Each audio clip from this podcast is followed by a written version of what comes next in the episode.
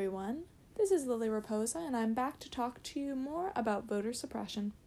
Today, I want to bring to attention about someone at the front lines of the fight against voter suppression, and that person is Stacey Abrams. Stacey Abrams is an American politician, lawyer, and voting rights activist. She served in the Georgia House of Representatives from 2007 to 2017. And in 2018, Abrams was the first Democratic nominee in the Georgia governor election and the first African American female majority party governor nominee. Wow. However, she lost to Brian Kemp.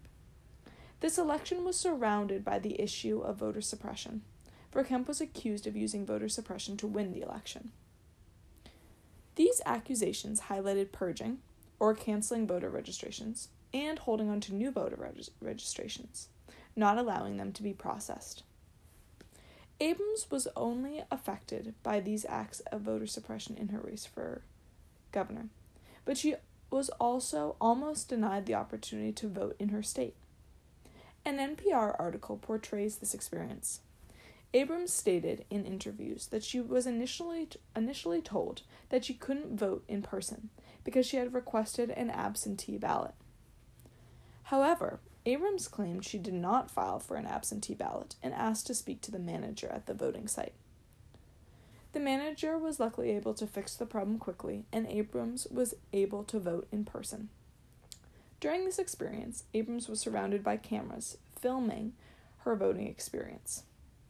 While Abrams was aware of her rights and able to speak to a manager and solve the problem, others do not have this kind of luxury.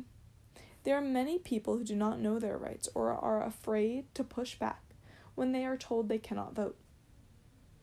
People shouldn't be afraid of losing their jobs or being punished for trying to exercise their democratic right to vote for their leaders.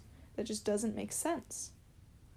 I encourage individuals who are denied their right to vote to push back, even though it may be scary.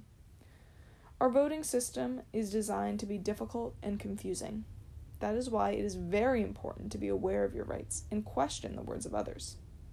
If you are passionate about the issue, there are ways you can help challenge these acts of voter suppression. You can write your representatives to push for issues and help push for new legislation. You can help educate and register new voters. You can volunteer at polling places or sign up to monitor polling places to ensure everyone is given the equal opportunity to vote based on their own personal interests. You can also volunteer with organizations that work to get out the vote or make a mark on social media platforms by monitoring posted content. There are many ways you can help limit voter suppression, but that doesn't have to be volunteering or going out of your way to get out the vote.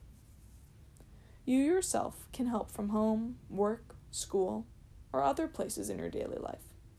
By educating yourself, talking with friends and family, and pushing these conversations, individuals are able to make an impact not only on their immediate circles and those who surround them in their daily life, but also on society as a whole. So go ahead and start those conversations, even though they might be difficult. It's the best way to start to make a difference.